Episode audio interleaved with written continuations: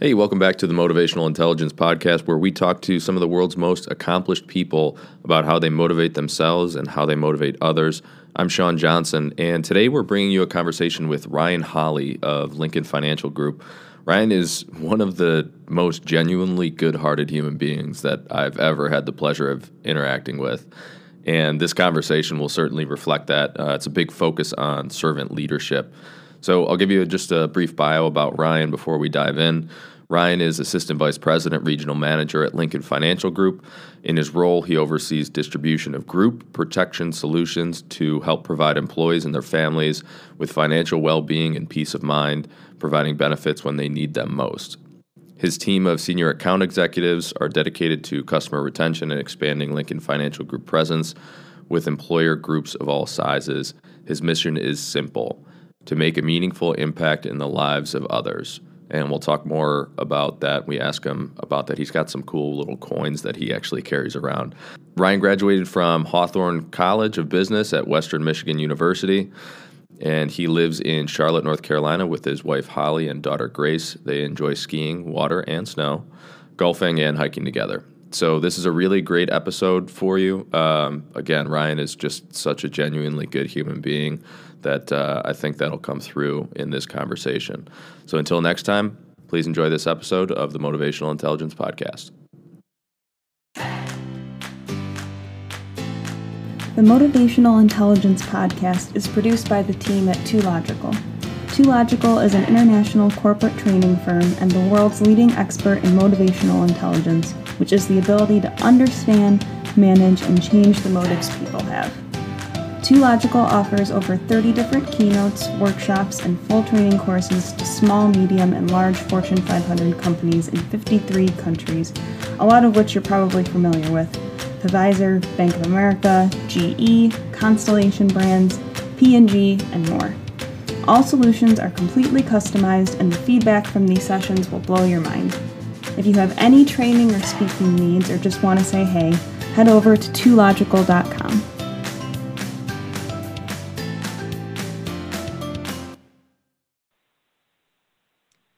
Well, hello, everybody. Uh, welcome to the podcast today. Uh, we've got a very, very neat interview today uh, on the Motivational Intelligence podcast. Uh, you know, through our journey in life, we, you know, we all meet many, many people, and every now and again, you you meet somebody who who really stands out. You know, and and it's you know many times for for a lot of different purposes but what i find the real special ones are the people who they they just seem to operate on a different plane than uh, than than other people do. They seem to get it a little bit more. They they move with a, a you know maybe a little bit more introspection and a and a greater sense of purpose.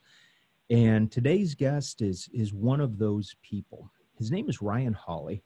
Uh, I first met Ryan in the fall of 2018 when we were launching a leadership initiative with Lincoln Financial. And, uh, and as I've gotten to know him, what uh, I've also come to realize is that Ryan is one of the strongest servant leaders of anybody that I've met. Uh, and as such, he really has built a tremendous track record of success.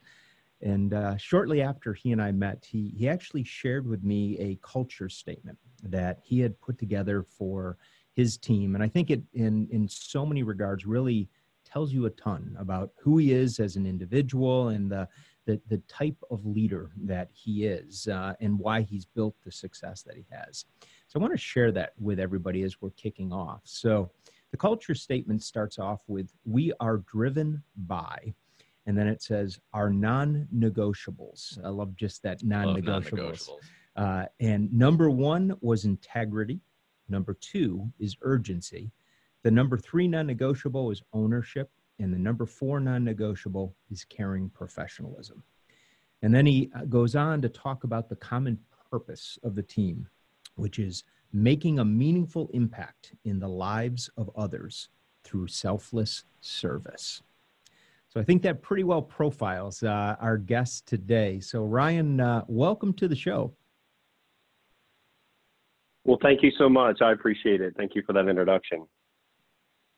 Uh, Ryan, so I wanted to kick things off. One of the things, you know, is I've uh, you and I haven't gotten a chance to talk a ton before this, but uh, Dave kind of won't stop talking about you. So, um, so uh, one of the things that I've been impressed by from you know everything that Dave has had to say about you is that you know you've really developed uh, a high level of motivational intelligence. You have a, a high level and a high ability to motivate yourselves and to motivate other people, but you do it in a way that uh, I think is different than the way a lot of people think about it in in your kind of servant leadership model and being very introspective.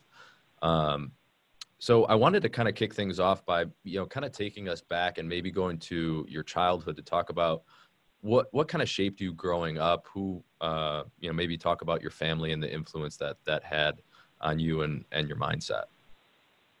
Yeah, absolutely. Well, I uh, definitely grew up with uh, an incredible uh, support system and family system. I grew up in the in an upper middle class family in, in Michigan. It was in a town uh, called the Plymouth Canton area that's between Detroit, Michigan, and, uh, and Ann Arbor. Um, I was raised uh, both my my mom and and dad, uh, and I am the middle child, so I have an older sister and then a younger brother. And I would say that growing up, we were definitely uh, my parents kind of honored a lot of the traditions uh, and and values that were that were instilled in them and that were brought down, you know, through uh, from their parents. So definitely lots of rich values uh, and you know rooted in integrity. A lot of these statements that you talked about that were there, uh, you know, a lot of things uh, rooted in integrity, hard work, uh, respect for others, and I grew up sort of watching a lot of examples around me, whether it be my grandparents, whether it be my parents, whether it be other leaders and that that they surrounded themselves with, that sort of instilled that. And as I reflect now today, you know, and think about what shaped me, a lot of uh, those folks around me uh, instilled a lot of those things that, um, you know, I didn't even you know you don't realize until until you, you get later on in life that uh, that those were kind of seeds that were planted by incredible people you know at, at, such a young age. Um, so uh, was that were those things you know integrity respect for others working hard were those things that uh, you know how did how did they instill those things in you? Was it something that they talked about something they said? Was it you know leadership by example a kind of a combination of those things a lot of leadership by example. I mean, I'll take, um, you know, hard work. You know, my father uh, ran, helped to run a, a, manufacturing company from, you know, for most my entire life. Uh, he actually went to college. You know, pretty much the joke is, is that he graduated on a Friday and started to go work for a company that he was at uh, on a Monday, and he was there for his entire career. Hmm. But I watched him work tirelessly at his job. Um, he was very, very dedicated. But I also witnessed, uh, had an opportunity when um, I went to school, not to fast forward the story, but um, I interned there at the place that he worked at. And I witnessed and experienced the way that he interacted with people, the way that people talked about him, and uh, just the way that he carried himself. It really instilled those values um, in me because of the, the example that he had set and the example that, that I had experienced and witnessed. Yeah, so there, I think there's a. Dave mentioned there's a might be a cool story there. So it was Detroit Diesel was the company, right?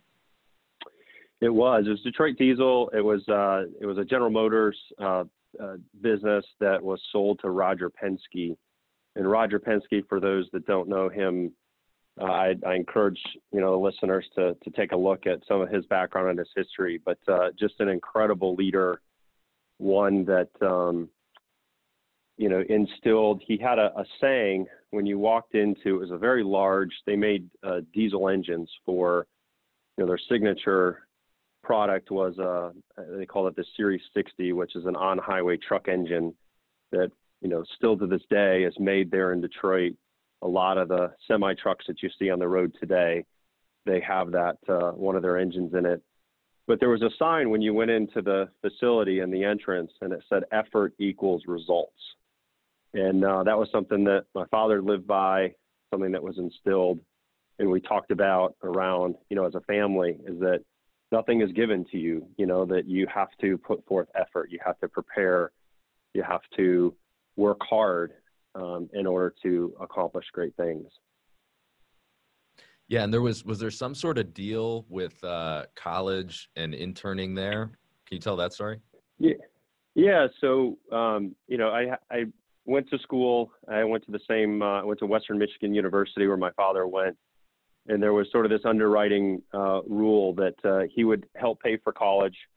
I had to maintain certain grades, and I had to take an internship, uh, really of his choosing. So I wasn't able to spend time goofing off over the summer I was in there really learning some very valuable lessons, um, valuable lessons of you know working hard, of working with um, lots of different people. Um, you know, learn to to build relationships from uh, you know folks from all different walks of life. I learned what I wanted to do. I learned some things that what I what I didn't want to do uh, as well. It was a, it was an incredible experience. What a great thing to have too as a college student. To you know, you think about so many kids they journey through school, and I was actually listening to uh, uh, Tim Ferriss's podcast, when he just released, uh, mm. and uh, Brene Brown, uh, mm. and she was talking about sending her daughter to school, and saying if you only take classes that you know that uh, that you want to take that you think are in the the vein of, of what you want to do in life she goes i'm not paying for school. She goes she goes the most valuable thing you'll learn in in, in college is not what you want to do but what you don't want to do.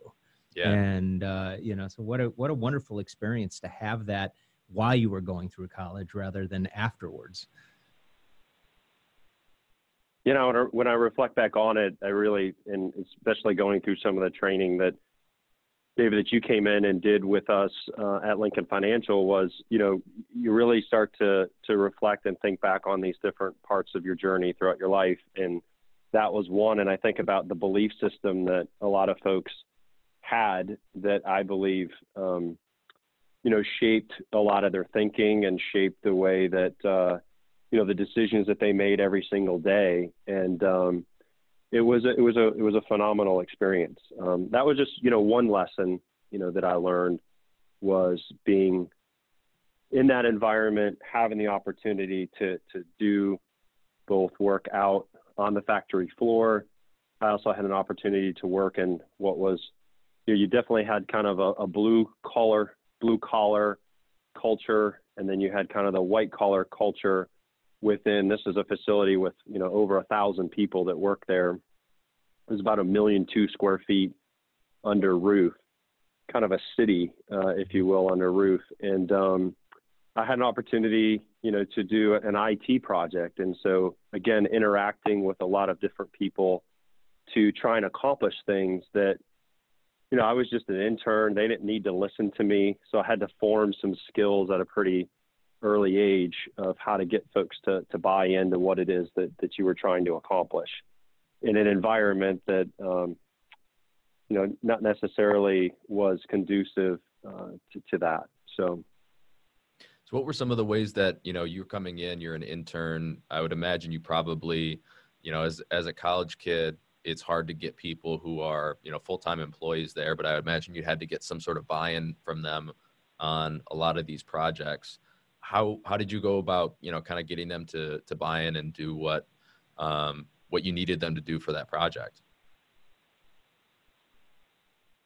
You know, it was difficult because again, you didn't really have any influence. You had to a lot of times just get to know the person, had to get to know what motivated them, what they were interested in, tried to help to explain what it is that you were trying to accomplish and how that them being a part of what you were trying to accomplish was was going to benefit them and uh, try and show some of the value, which is, you know, I think at the core of everything. If you can show value to someone as to, so I tried to look for ways as to what we were trying to accomplish was going to maybe make their job a little bit easier or take something that they didn't enjoy doing you know, try and find a, a way in which that was going to make uh, an improvement to their day-to-day job you know, a lot of them looked at me and even said to me at times, "You're just a kid. You know, you're going to leave after the summer. You know, I've been here for 20 years or however long they'd been there, and that um, this was this was their life,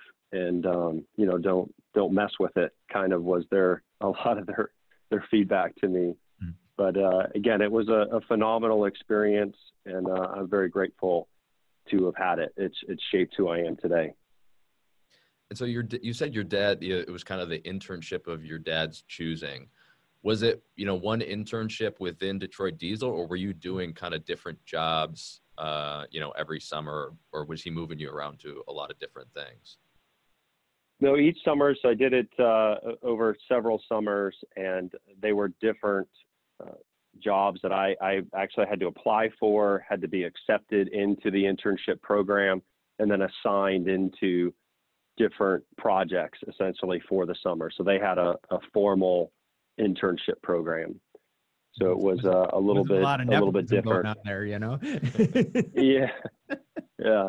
Got to earn your. You know, another kind of getting back, kind of getting back to some of the just sort of leadership and and seeing you know, really my father's been a, a tremendous mentor to me. Another thing that I saw was so he he ran big part of the uh, he ran the engineering department and um, I remember they used to go to Purdue to do a lot of recruiting. There's great engineers out of Purdue University because they grow up in these rural areas and grow up on farms and are around a lot of the equipment that they're making there, and they just make phenomenal engineers. And uh, so he would go on these recruiting trips. And I remember as a kid, we would, every once in a while, we would, my mom would sit us down and she would tell us how we were going to have a special guest uh, for dinner, you know, that, that night or coming up. And that we needed to be on our best behavior and um, represent the family well. And uh, my dad would invite someone that he had recently hired that was, you know, leaving most likely, a lot of times, this is the first time a lot of these folks were leaving home for the first time. They were moving to a new city. And uh, my father took the time to invite them over to our home to have dinner with us. You know, a lot of times before their families would move, or some of these folks were just young, you know, young kids right out of school, and kind of show them that, you know, when I reflect and I look back on that and think about that, just what an incredible example of being able to welcome somebody into your home to share a meal with them and just get to know you know the person that you're going to be working with is just another tremendous lesson that I didn't realize you know at the time you know just what a what an unbelievable example that he was setting you know for me to to follow you know in my career later on. Yeah talk about a, wonderful way to make people feel comfortable and you know in a time of change in their life. And and i think you're right ryan that you can you he really did he set that example of what you know what does a servant leader really look like and uh, just in thinking about those men and women who are coming to be you know part of the the organization and and welcoming welcoming them to both your family and the detroit diesel family that's cool you know, I even watched. Uh, I remember Roger. Uh, one of the internships, uh, we'd have to do an orientation, and it was an orientation to what Detroit Diesel was about and the business was about, but also, you know, had a lot of safety components. You know, you're in a in a manufacturing confi- manufacturing environment that's dangerous, and there's a lot of safety protocols and things that you have to follow and be aware of as well. And through that orientation, I had the opportunity one of the summers where Roger actually came in and he was the one teaching part of the orientation. Hmm. And I thought, what a what you know now when I reflect back on it, what an incredible example of leadership to walk in and see, you know, this you know he he was larger than life personality from a standpoint of from a leadership perspective, but to take the time, you know, these were a lot of times in the evening. I mean, this this facility ran pretty much 365 you know, every day around the clock, 24 hours a day. And uh, you know, he would he would come in, and for him to take the time and make that a priority was just uh, an incredible lesson. And I'll kind of trans transition that story into today. You know, one of the things that you know, working at Lincoln Financial Group, being on the distribution and the and the sales side and representing the business out in the marketplace, something that's very important is making sure that the folks that are essentially delivering on the promise that we make every day, that they recognize the importance of their role and they recognize the importance of our success as a business. And so I actually go in and some of the folks from my team, we go in and we meet with the new, we're in a claims uh, shop. And um, so we go in and spend some time with new recruits that are going to be joining uh, to help pay claims and express that to them that they make a meaningful impact in the lives of everybody that they touch every day and what an incredible opportunity that they have that they have a choice to look at their job in many different ways and um, it's just a, a, really neat i found it to be just an exceptional uh, opportunity for me to transition out of some of my day-to-day responsibilities go meet with new people that are joining our organization share with them what I believe to be a really important message. And I would say that I, I learned that, you know, from from Roger and from you know my father and and and growing up and, and seeing those those those mentors in front of me. Yeah. You know, you think about how often that step gets overlooked in people's careers, and you you know you have those folks who they come in every single day and they do their job and and they really don't necessarily see or feel uh, a, a, real sense of purpose in what they're doing and and thus they just kind of go through the motions but from a leadership perspective taking that time to eh, to prioritize that you know because certainly there's no shortage of other things that you could be doing with your time but to go and sit with those people and really help them to see and feel the difference that they make in people's lives. And you, you, you certainly can see how how that impacts the purpose with which they move, how inspired they feel in in you know what it is they're doing, and and understanding at a higher level the difference that they really make in people's lives. And I think that that that piece so oftentimes you know it's just taken for granted. Um, so I you know you can I can certainly see where that would make a difference, Ryan. So there's a um, there's a challenge coin that that was presented to me that represents a lot of the things that uh, we talked about regarding those non-negotiables, the common purpose. And this challenge coin is something that I have in my pocket. It's something that I carry with me every day, and it's it's really meant to remember. It says right on it, remember who you are and what you represent. And then on the back of it, it says make a meaningful impact in the lives of others through selfless service.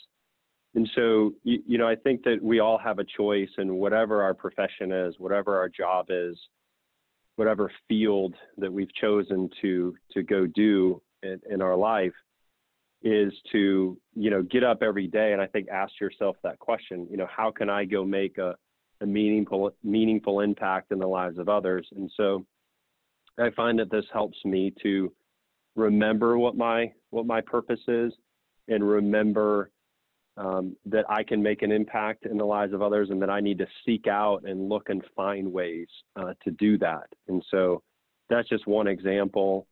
I would say that, but it doesn't have to be something like that, regardless of where you are in the company, you know, where you are in whatever your business is. You may be unemployed right now. It can be just an impact you can make in the life of somebody that you're standing in line with at the grocery store or, you know, at the airline counter uh, I just find that it actually is is quite a, a fun. Uh, I find it to be extremely rewarding, energizing, and fulfilling just to look for ways that you can put a smile on somebody's face or make an impact in that person's life. And um, it's woven into pretty much everything that I do and everywhere that I'm at. It's not just a, a means to, to, you know, drive success from a business perspective. It's really a means of, of in a way, of, of living life. Yeah. You know, I remember uh, years ago, and it's, I'm dating myself a little bit with this story, but years ago, uh, used to, there was a company, I think they still exist called Nightingale Conant, and they had tape series that you could buy from different motivational speakers and and things like that and this is back in the days when you're you know the cutting edge of audio technology in your car was a cassette tape. Uh, and uh, i remember listening to a series done by ken blanchard.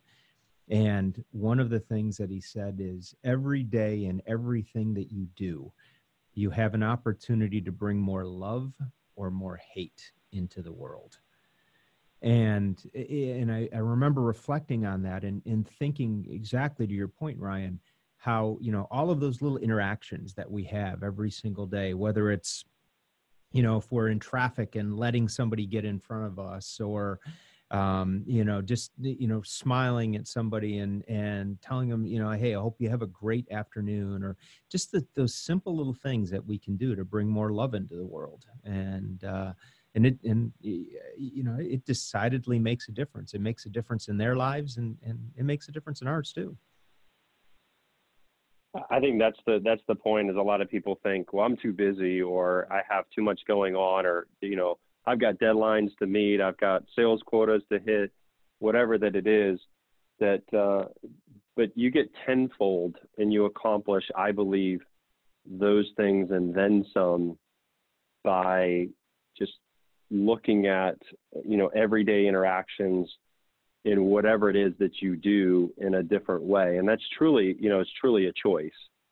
Uh, I, truly believe that. It's choosing to look for ways to do that. It's it's a it's a way of of of approaching each and every single day with a different set of purpose. And um, you know, I, I, see a lot of very successful. I'm a very driven. I just got my uh, my Hogan, just did a Hogan assessment and got my results back, and it was, it's amazing the how they do that and how they show you, uh, you know, from those questions, uh, you know, share with you a lot of things about about yourself that that you know really are are very spot on. But it, um, you know, I, th- I, think, you know, I'm very driven, and, and I know there's a lot of folks, and many of your listeners are very, very driven. And you think in order to achieve success that you've got to, you know, climb all over other people. That you, you know, if if if you don't get to the top, um, you know, if you help others get to the top, then you're not going to get to the top. Or, you know, you've got to beat somebody to uh, to succeed. And um, you know, I, have gone through this journey through leadership, through, you know, trying to uh, achieve high success and, and everything that I've done is um, I've gone through this journey and, and approach, and I've come to such a sense of peace related to the fact that by truly looking at ways that you can make an impact in others people's lives, that the results come back to you in, in tenfold in a lot of different ways and uh, I've achieved some incredible success way beyond what I thought was possible through approaching each day with um, with looking at how you can serve others, how you can serve your team, how I can serve you know the folks that give me the opportunity to to work with them every single day in the marketplace that I that I serve, and um, it's been it's been incredible. Yeah, and I I think that you know you're 100% right at, uh, in looking at it that it's a choice of of how you decide to look at these things and and the way in which you approach them. And i love how uh, i love the coin. I love that as like you know that's that's such a good reminder to have in your pocket um, as a reminder to kind of make that choice consciously every day and, and every moment of the day. What's the story behind the coin? How did you when did you start you know carrying that around? How did you come uh, about it why did you start uh, carrying it with you? Yeah, no, it's a great question. So one of uh, my mentors um, that came to me introduced himself and, and said, "Hey, I, I'm, I heard that you're doing some great things, and I wanted to uh, invite invited me out for breakfast one morning." He first wrote me a note, and number one is uh, just the power. One of the, the lessons that I've learned from this person is the power of a handwritten note. Um, you know, get some good stationery and make it a habit of writing regular notes to people and share your thoughts because it's so meaningful. That's something that I cherish the notes in that. So this mentor who is a mentor of mine. Um, nothing from a formal perspective. It was really just somebody that reached out, um, gave me the opportunity to, to spend some time with them. And he shared the story about the coin and about um, how he has challenged uh, his organization and his business to uh, inspire, uh, aspire to these things each and every day and how that it's worked. Um, he talked about situations with customers where this was brought up and how he shared what their common purpose and, and vision and mission was. Um, so that's kind of where it started. And then um, I have really taken it to adopt it and, and, and utilize that uh, within a lot of the things that I do. Yeah, that's that's really cool. I think um, uh, that's such a great reminder because it's so easy to get caught in you know just the the day-to-day stuff especially when you're trying to really build that habit to make sure that you're embodying the the mindset and the mentality that you want to be. It's easy to kind of get swept away in the flood of emails and texts and phone calls and all that kind of stuff. So that's a really cool way. I love the the coin. Just a physical anchoring point yeah. that. yeah. Yeah right. Especially with so much digital now. It's i, I love and that's the the physical the the physical structure of the coin and even just the handwritten note. Well, and every morning putting it in your pocket. Yeah. You know, the conscious act of putting it in your pocket makes you think about it. Yeah, we might have to get some coins made. I'm I'm thinking bare minimum we got to put a we got to we got to put this in the show notes so yeah. uh, people can link to it. Yeah. So now Ryan, do you have any idea where they where the coins came from? I mean, it was really developed by this individual. Uh, I mean, certainly uh, he's just an exceptional leader. Uh, had studied, you know, really the history of the challenge coin. Really, there's a there's a very large, a big uh, military history with it. I don't know if you know the whole story, but a lot of it originated back from a World War II squadron. There was a young pilot, uh, an aircraft that was damaged uh, by ground fire and was forced to land behind enemy, enemy lines when he was captured by the German patrol, um, he was able to escape and he went to a French outpost um, on the front lines. Um, they didn't recognize him at first that he was uh, an American, and the French were going to execute him. But then he showed uh, the French his his uh, challenge coin, and one of the French captors recognized the insignia on it as American and the American challenged uh, his French captors to contact the Americans to identify him. And the result was that instead of him facing the firing squad, they gave him a bottle of wine and set him free. Hmm. So that's some of the history of the challenge coin, but really, this this uh, mentor is just an incredible leader, someone that recognized that um, and really adopted it into running, you know, his part of the organization. And um, it's it's a symbol to that we use every day to remember who we are and what we represent, and that uh, it challenges us to be at our very best, you know, with others, especially with you know in our business from client encounters to be you know fully present in every single moment uh, that we have the opportunity uh, to have with with um, our clients in the marketplace. So um, also to kind of really hold ourselves to the highest standards uh, each and every single day. So it, it, truly meets that purpose, which is to challenge us to, to, to do those things each and every day. Yeah. And I, I also love what you said about the handwritten notes. And, and I think that's a lost art form that, you know, but it makes in the, the days of text messages and emails and all of that, it you know taking that time to handwrite a note to somebody and uh, you've you've actually been kind enough to gift me a couple of books uh, since you and I met, and uh, and and that's one of the things I I always cherish. Uh, you know, every time I you know I get one of those books, is you always handwrite a note inside the uh, the cover, and it it just uh, it elevates the sense of importance and and it conveys a a, a, great message. And I think that is uh, another wonderful leadership tip that people can take. You know, the it doesn't really take you that much more time to handwrite a note than it does to type an email. but the impact and level of importance that it conveys is entirely different and and the permanence of it is entirely different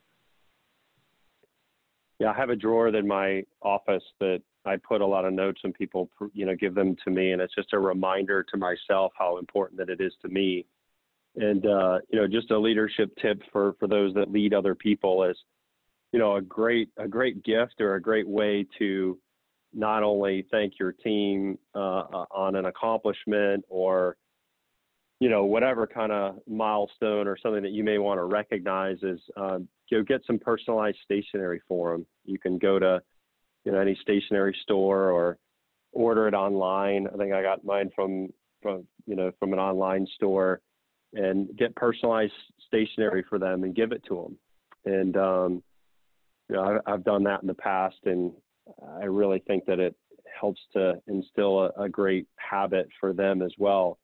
That you'll see, uh, you know, dividends be paid off uh, because of that. But it all started from just, you know, one great lessons from mentors that I've had in my life that have done those things and, and paved the way and showed me those things. And then I recognized the, the way that they made me feel and the impact that those things had in my life. And I sort of take an inventory of those things and you know just taking inventory of the things that impact you and then trying to do those for others. Again back to that selfless you know more of what you can do for for others of based off of things that people are doing for you that you really enjoy or that you like. Yeah i think you know and you mentioned taking kind of stock of what things have really affected you and, and incorporating that into you know your leadership style. One thing that um, i think is really impressive and probably something that not a lot of people would guess about you was that uh, when you were a kid you actually had a learning disability. Is that right? I did yeah. When i was going through so i went to a small catholic uh, grade school and when we were looking to you know, going from grade school into middle school, you know, most of the Catholic school systems, you move schools at that point. And uh, I was really struggling in school at that point. And uh, I would say that it was affecting, you know, my my self-esteem. It was affecting, you know, my relationships uh, with friends and family. I was just, you know, frustrated. I didn't feel like that, um, you know, it, it was it was an area of of of failure, if you will, at that point in my life. Uh, all the way to the point even to where it, it impacted. I was getting incredible, you know, migraine headaches. And looking back on it now and talking to my parents about that stage in my life, you know, those headaches were very much brought on by a lot of um, a lot of the feelings, a lot of the stress that I put on myself because of that. So I transitioned to we've got a, a wonderful public school system there, and I moved to a middle school, and there was a person that um, greeted me essentially on the first day. I was not real thrilled about changing school. I didn't like school to begin with, and then I certainly I wasn't thrilled about changing schools and going to this whole new environment. So it was very scary for me at the time, as I'm sure it is for a lot of kids at that stage in their life. And there was a, a person that um, my my mom had called the school, kind of expressed some of these challenges, and uh, I was greeted by a, a very tall, um, very large man by the name of Mr. Waters, is the way he was introduced to me. And he invited me into his office. He was a, a guidance counselor that was there, and said, uh, "Hey, you don't have to go to class today. Just come on in. We'll you know, look around and, um, you know, you can leave your lunch here in the office. You don't even, you don't even have to stay if you don't want to. And, um, you know, when I reflect back on that, I think about just the, um, the, the empathy and the caring and really taking the time to, to, to meet with me and go through that at that stage in my life. Um, you know, it's impacted me. It's impacted me that, uh, you know, it's certainly certainly something I, I work through and have overcome, but it, it made an impact in my life for sure, and made an impact of an example of how you can meet people during, you know, challenges or difficulties in your life in their life, seek to understand kind of what's going on and then help guide them through some of that process. Yeah, it sounds like he did such a great job of, you know, especially as a, a kid coming into a new school, there's there's so much anxiety and fear of the unknown and and all that. It sounds like he did such a great job of just, you know, from the moment you walked in the door, making you feel comfortable. What was that first day? Yeah, my mom tells me I I stayed the rest of the day, and um, you know, really the rest is history. It kind of started me off on a, a whole new trajectory. I was able to get the support that I needed within the school to, you know, really sort out and get me the proper um, classes and training and things like that to manage uh, some of the learning disability that, that, that I had at my at that time, and it changed literally my confidence in myself, and I got back to playing sports. The headaches went away, and um, I mean it was a game changer, and really a lot is owed to that first interaction, and really because of Mr. Waters and because of the impact that he made in my life. I think an important lesson that I kind of took away from all of that is that we have a choice and we have an opportunity to make an impact and we we are and can make an impact in people's lives that we don't even know that we're impacting you know this is something that he was just doing his job and probably would have no idea that you know 40 years later 30 some odd years later that i'm talking about um, you know, interaction with this person and the impact that he made in my life. Probably have has no idea, and um, so I think that that's a powerful sort of takeaway for me is is the fact that you know you can you can make those impacts in people's lives, and they may never even they may never tell you, but if you if you look at every interaction, you look at every opportunity to where you you, know, you try and make an impact or you, or you look for ways to make an impact. You just never know the seeds that you're planting and the things that will happen in the lives of others.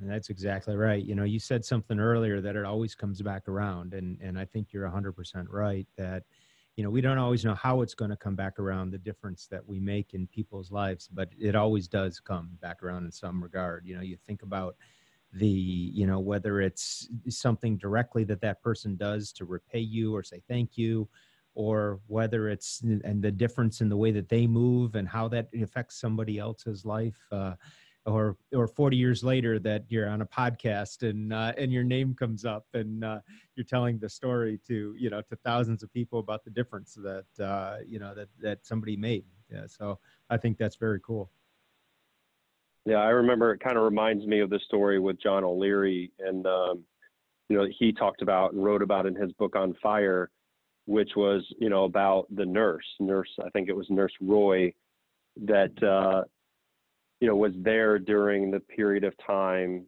um, in his life that uh, was really pushing and challenging, you know, John to to uh, in part of his recovery, and um, you know, for those that don't know that story, so John O'Leary um, was was burned on close to 100% of his body, and he talks about how that has, um, you know, through all that adversity and the challenges that that's completely changed and transformed his life, and um, you know, he's decided to live a a life on fire. It's it's a great story, and it just kind of reminds me of that. Of you know, he, he talks about going back and sharing with with Nurse Roy just the impact that he made in in keeping him alive and uh, and inspiring him to to go day by day. You know, I just think about those those we can be those people in other people's lives. You know, we have such a sense of purpose and an opportunity to make an impact in other people's lives. It's just a choice to look at it that way. And I think a lot of folks walking around uh, and get up every day that's not what they're thinking about. I just don't believe that they're uh, they're living their life and and um, you know with they, they feel like they don't have a purpose. And i think we all have a purpose and all have an opportunity. We just have to make that choice you know for our own life. Yeah i think you know there's so you know we always hear about the the the you know the most popular radio station in the world. The you know w what is it? Ifm what's in it for me? Uh, and uh and you know so many individuals they they walk around with that very myopic perspective and everything that they do and every decision they make and every action that they take is you know what what am i going to gain? What should i do what you know what how's this going to benefit me? And you know and there's a ripple effect from from that just as powerful as there is from you know thinking about how do i make a difference in the lives of the people around me? Um, it's just a profoundly less impactful difference uh, that it makes. And and uh, i think you're right. I think you see that a lot in leaders. Uh, uh, there's a you know a, a, self-centeredness with which you know they might move or a narcissistic uh, uh, thought process that they may have um, and you see it in people just in everyday life and the in the simple things that they do but it's uh, you know to to shift it around and really think about you know what's the positive ripple that i'm making here? What's the difference in the in the folks around me um, and uh, that i'm making? You know how am i how am i helping this person to smile or feel better about themselves or um, you know feel worthy in what it is they're doing or seeing the purpose in, in what it is that they're doing? Um, it's a it's a very very powerful message to send yeah, I think there's lots of examples of that around us. I think er, you can turn on the TV, you can turn on the radio, you can look everywhere at just that very uh, self-centered, um, you know, culture that uh, that exists out there. And there are a lot of folks that have become very successful, you know, through those ways. There's, uh, you know, some great books that are out there that um, you know, one of them that comes to mind is that book, uh, you know, Give and Take, that um, was written and talks a lot about, you know, givers and then takers and the success of, you know, the takers versus the givers. And there's just so many examples out there of where that self-centered behavior, and I'll tell you through my journey of leadership, of, you know, being an individual contributor and the different roles uh, throughout my career, you know, I've struggled at times trying to think about what is the right approach. You know, how how do you approach each day? And I guess what I've learned through trying to to study life and to study, um, you know, the ways to be successful at the highest levels, while also being very true to what's most important to me, is to lead the way that the way that I do. And um, it's it's been very very fulfilling. It's been very fulfilling, and you know I'm a I'm a, a better leader at work. I'm a better husband to my wife at home. I'm a better father to my my daughter.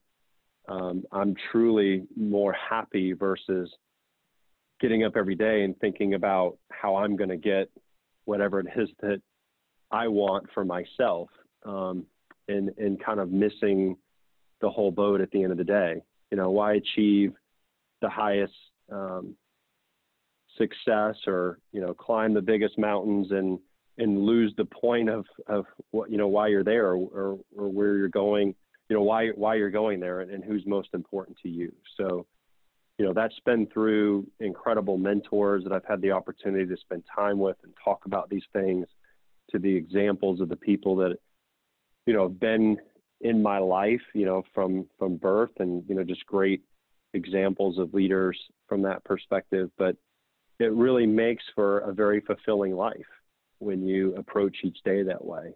And so, some of these tools that we've talked about today that I've you know incorporated in my life have helped me to live that life. Yeah, I think um, you know there's there's a a great um, investor actually out of Silicon Valley, Naval Ravikant, who talks about, you know, he says uh, self-esteem is the rep is just the reputation you have with yourself. And I think you know when it comes to the give and take side of things, um, you know, he talks about you always want to do the right thing because even if nobody else finds out, you'll always know, and that reputation you have with yourself will suffer.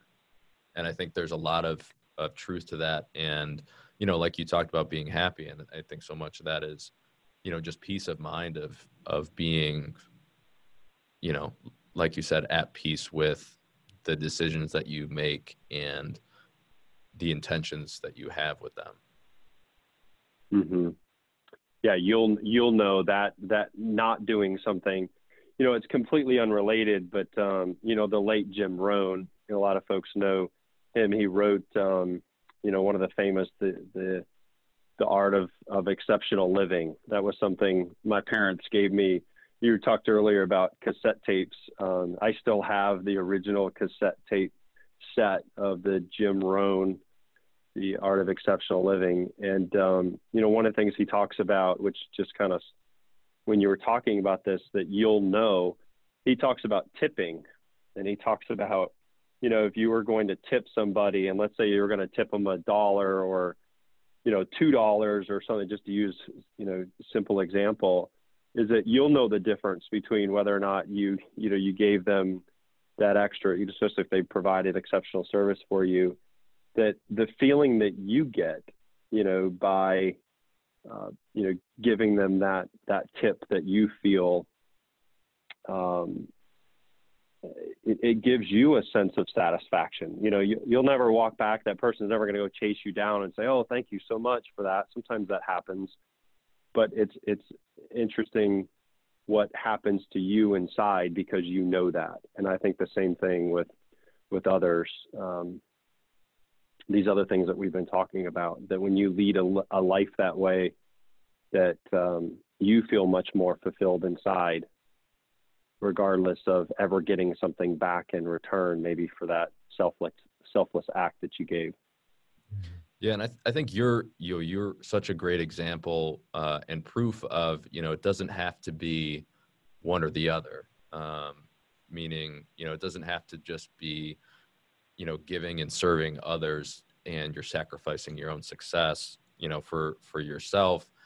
You've won the integrity award at, at lincoln which i'd love to to hear a little bit more about but even beyond that you know you've also you know you you achieved i think it was 156% of your of your plan this year for for your team so you know i think those two things you're a great example of how those two things can go together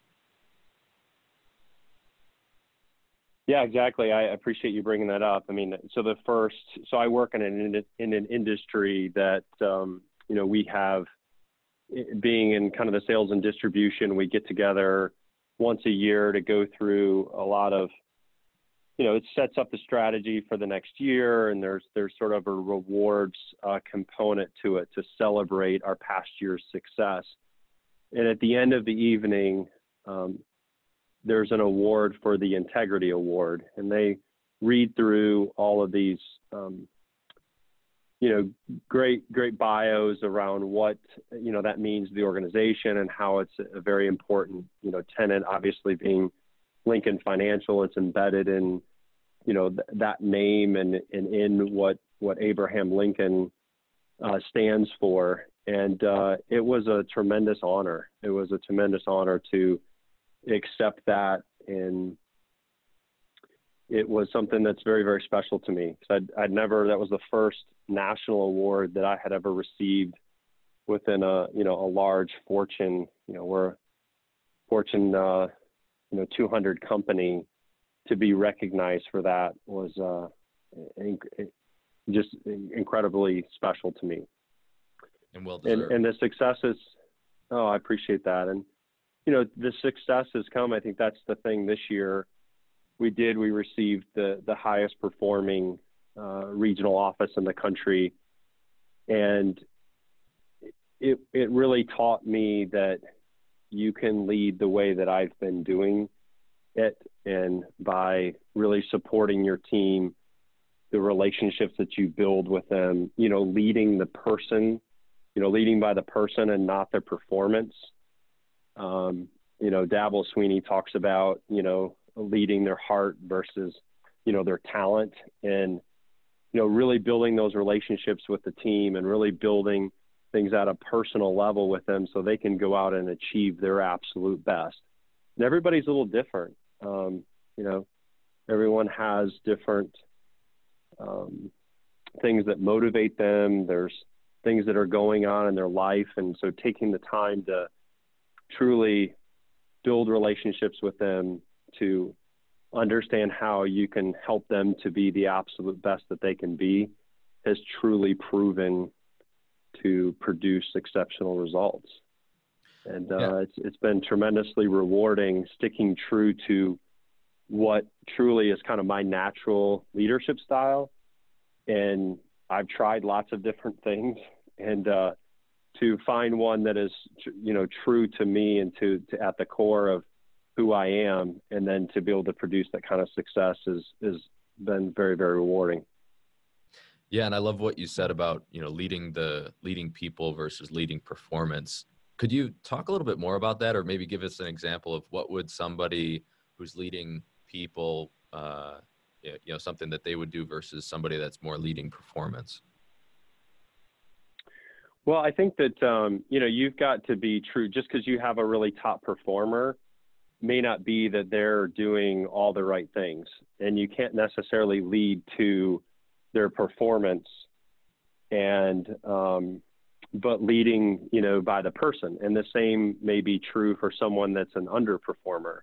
So somebody that may not be performing at their absolute best is that you know really trying to understand building a relationship with them, getting to know them, getting to understand, you know, what it is that's going on that that can change their performance. So it truly is being able to uh, you know drive results uh, on maybe the things that the person just because they're a good performer may not be that they're exhibiting all the things that you would want them to be doing. You know, they may not be, you know, operating under integrity and with a sense of urgency and, um, you know, all of the other non-negotiables. You know, they may not they may not be taking ownership and being a, a carrying professionalism with others. And so, just because they've got great performance doesn't necessarily mean that they're doing all the right things. So, um, I found too that you build you know, exceptional trust by doing that. You know, we focus a lot on there's a, you know, a pretty basic formula as to how we approach uh, the marketplace and the way that we approach, you know, all the folks that we have the opportunity to serve. You know, I'm part of running a, a sales and distribution part of the business. And so, um, you know, one of the things is, you know, connecting with with each of these folks on a level that um, you know truly enables them to be to be their best. So Ryan, uh, I'm curious because uh, my instincts tell me that this is an area where a lot of leaders struggle, um, and and perhaps they struggle for different reasons. You know, maybe they struggle because they're because they don't know how to build that kind of relationship. Maybe they struggle because they think that the you know they have to solely focus on the performance aspects of what somebody is doing um, or maybe they just lack the confidence to you know invest the you know that that if i invest the time and energy in building this relationship that it's you know gonna that it, it it's it's gonna work out in a beneficial ma- uh, fashion. So if you've how do you how do you go about building that that caliber of relationship with people where you know you you can you, they you establish a trust you can pull down their walls you can have real conversations with them so if you've got let's just say somebody new joining your team walk us through what do you what do you do with with somebody when they're new to kind of a, put the right foundation in place well, I think it really starts first with being genuine and authentic. You know, you truly have to approach. Uh, it starts. I mean, I, I it starts with me from the hiring process. You know, when I reach out and I'm hiring, I'm having conversations with people. I want to get to know them. I want to, them to know a little bit about me. And this doesn't mean that you get into all of their personal details and that you dive into things that that people, you know, you don't want to be uh, creepy about this stuff, but it's truly being authentic and genuine, and that you're being genuine and sharing things about yourself and things that are important to you. It's asking them questions. You know, a lot of times I think so, and I, I know I did this. You know, for for many many years, is you know I would dive right into, and you think about the difference between leadership versus management. You know, I would dive into all the tactical things. I'd read the resume, and I'd ask them all the technical questions and I've completely taken a different approach to all of that. And the first is to get to know them. You know, I want to understand what their thoughts and beliefs are. I want to understand a little bit about them and, you know, not only what they've accomplished and what their skills are, but um, a little bit about what they believe and what they think. And so I think it starts with truly uh, in the beginning, you know, right from the interview process or right from the time that you meet people. So whether that be, you know, new customers that we're meeting with or, you know, new, we work with uh, consultants on a, on a regular basis. And it's also sharing them with what you're about and what drives you. So one of the things that I have really found to be you know, rewarding is being able to share some of these fundamental principles about what, you know, what I stand for and what my team stands for and what our business and our organization stands for. And I believe through that, you create a trust and you create a foundation that you then build upon, you know, from there. And just having just standing for something you know I, I, think that in and of itself is sadly unique um, you know and that i think a lot of leaders haven't taken the time to really crystallize what are those non-negotiables? What are those you know absolute fundamental tenets that you know we stand for as an organization? And and i don't I uh, uh, I don't remember who it was who said that you you know you stand for nothing you stand for something, something or you fall for, for or you or you fall for anything I think it yeah, was. okay yeah. it might have been John Cougar Mellencamp who said that. I don't know. Okay but uh, the uh, it but, makes life really easy I mean it makes it really easy to be honest when you just go back to those fundamental things you can't replace those fundamentals and when you stand for something and when you're uh, everything that you do points to certain specific things. Um, it makes it easy to make decisions. It makes it easy to have a conversation about a particular situation. It makes it easy for them to understand what the expectations are that you're going to have upon them.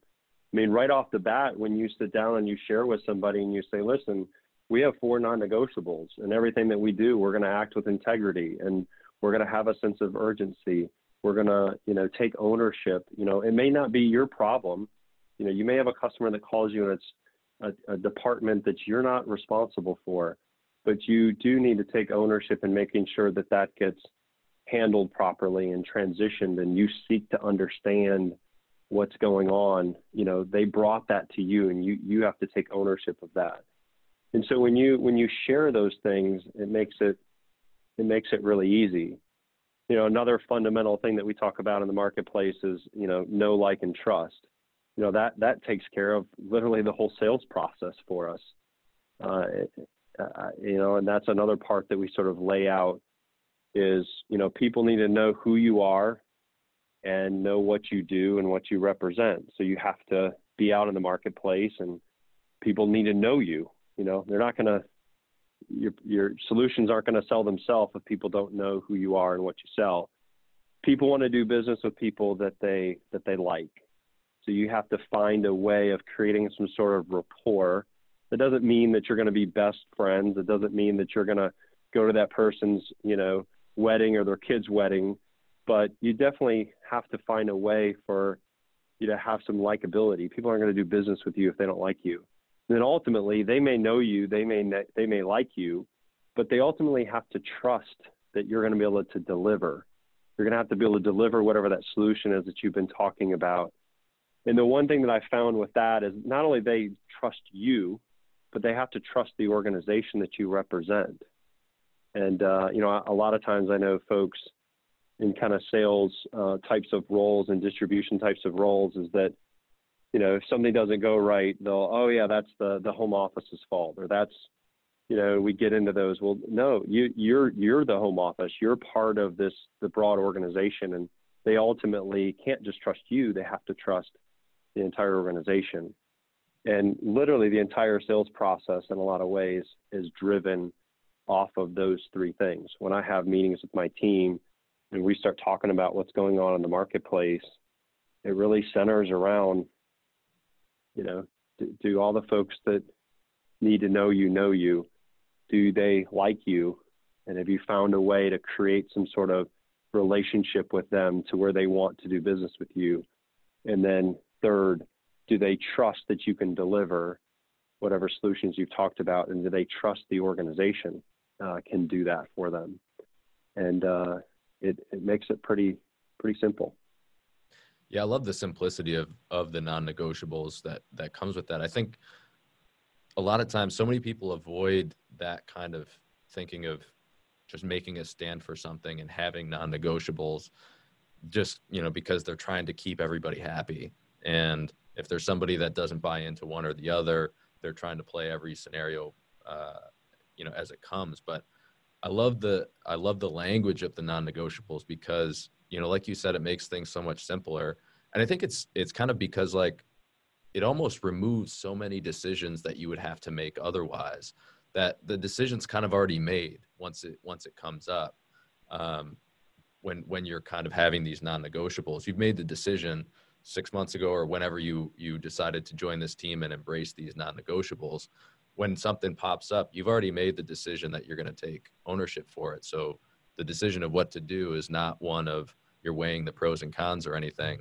You're just you already made the decision, and I I think you're right. That does make things it makes life so much simpler when you remove so many of the little decisions that you would have to make otherwise.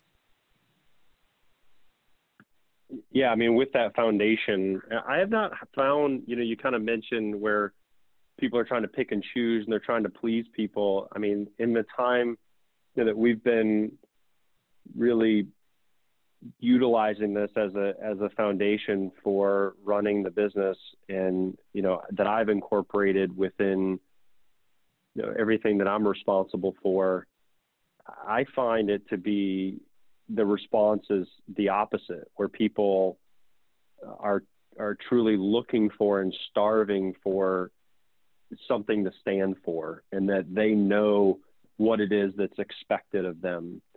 And that they feel good about the fact that they have guiding principles to go out and, and act upon and to you know take to their customers to take to the marketplace to it, it, it alleviates a lot of guesswork as to what what they should be doing it, it truly drives everything that you do. That's a you know it's very uh, purposeful as to you know that this is what we're driven by because it, it, truly does drive every aspect of, of everything that we do every day.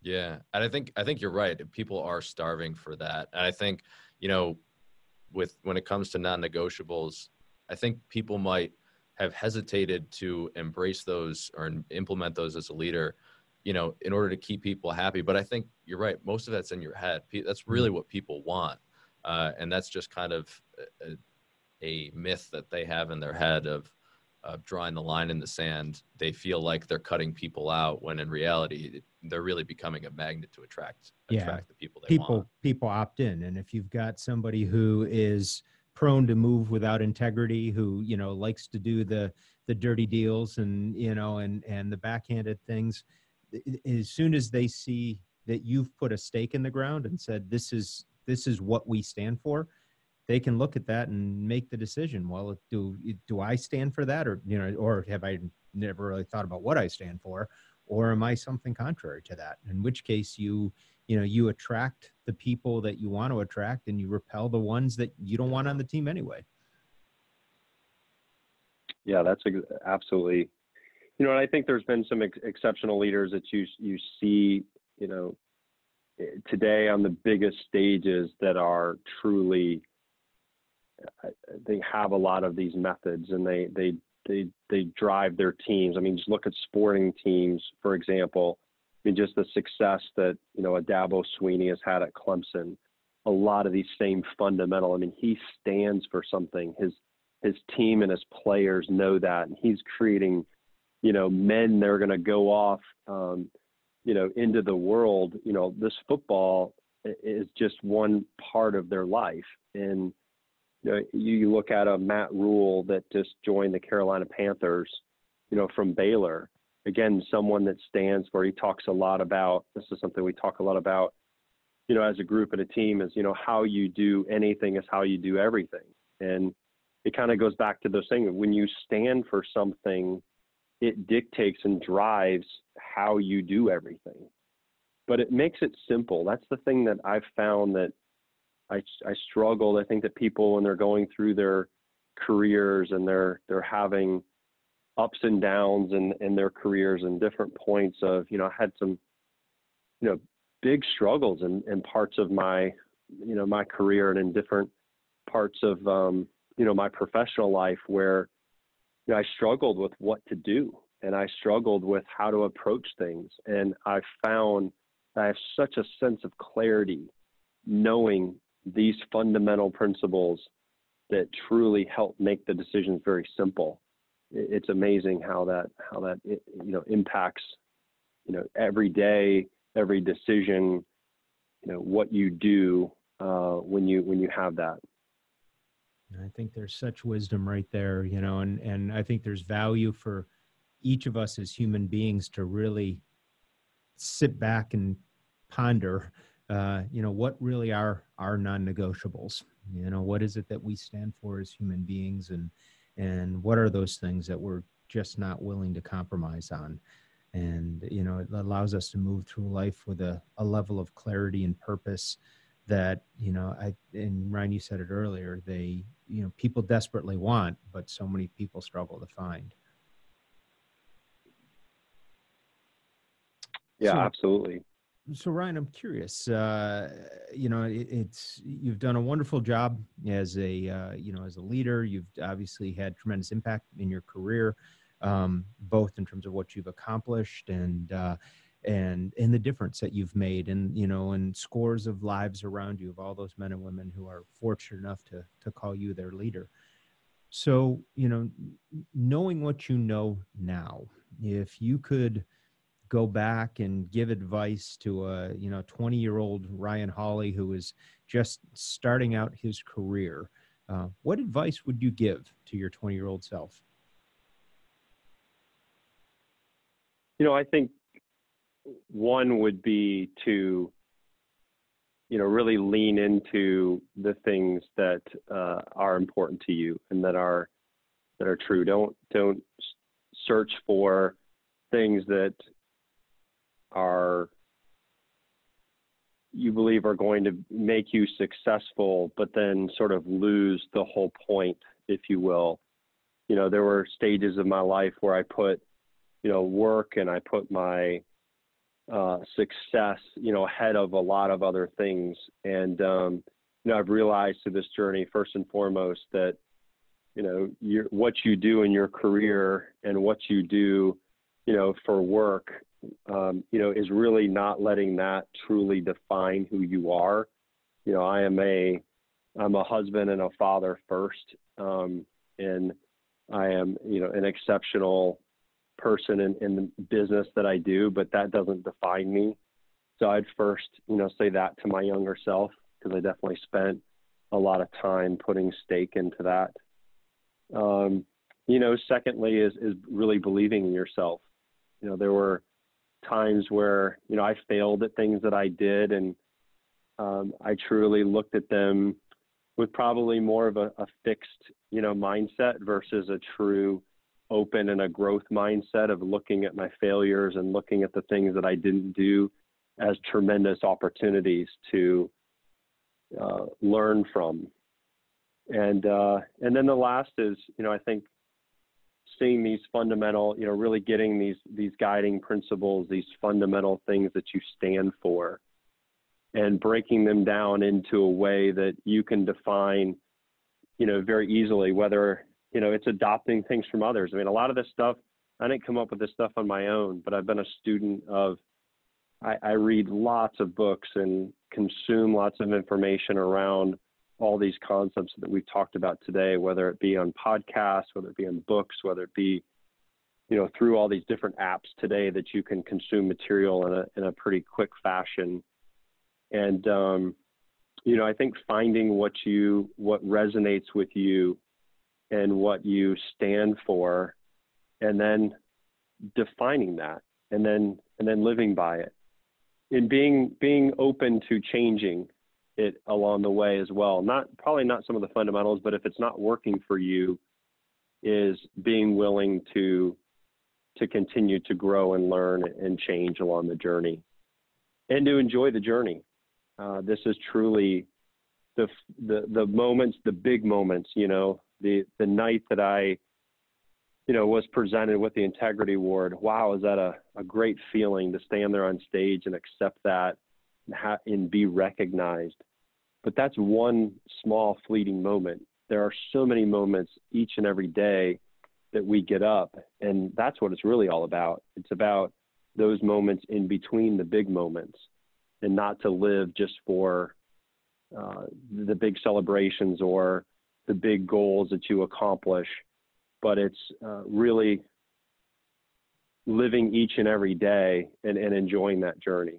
So I would tell my tell my younger self, I guess, a lot of things because I've learned a lot along the way. Well, that's the yeah, that's the, that's the measure of a life well lived, my friend. So, well, Ryan, uh, thank you so much for sharing some time and and most importantly, sharing your wisdom with us today. I think that there are tremendous golden nuggets in what you have built and how you have built it. So uh, I'm quite certain that uh, all of the listeners will find a lot of value in the conversation. So, Ryan, thank you. Thank you. I appreciate the opportunity to spend some time with you guys today. It's been fun. It has been fun. Thanks, Ryan.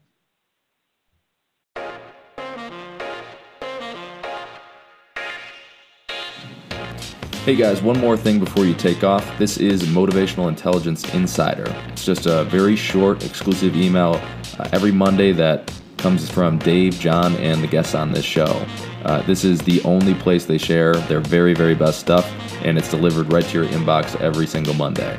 Uh, this could include exclusive tips for upping your game, uh, articles they're reading, videos they're watching, stories from the road, and on and on. It's the best way to kick off your week, and this content is uh, comes directly from Dave John and the guests, and is only available to subscribers of Motivational Intelligence Insider. So if you want these guys and gals to email you their best stuff, go to 2logical.com forward slash insider. That's the number 2logical.com forward slash insider and drop in your email. And if you do, I hope you enjoy.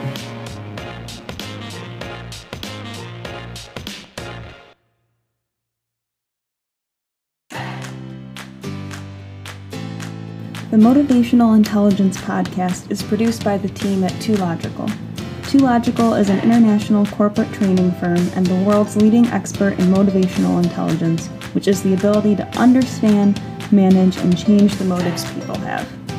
2Logical offers over 30 different keynotes, workshops, and full training courses to small, medium, and large Fortune 500 companies in 53 countries, a lot of which you're probably familiar with Pfizer, Bank of America, GE, Constellation Brands, P&G, and more.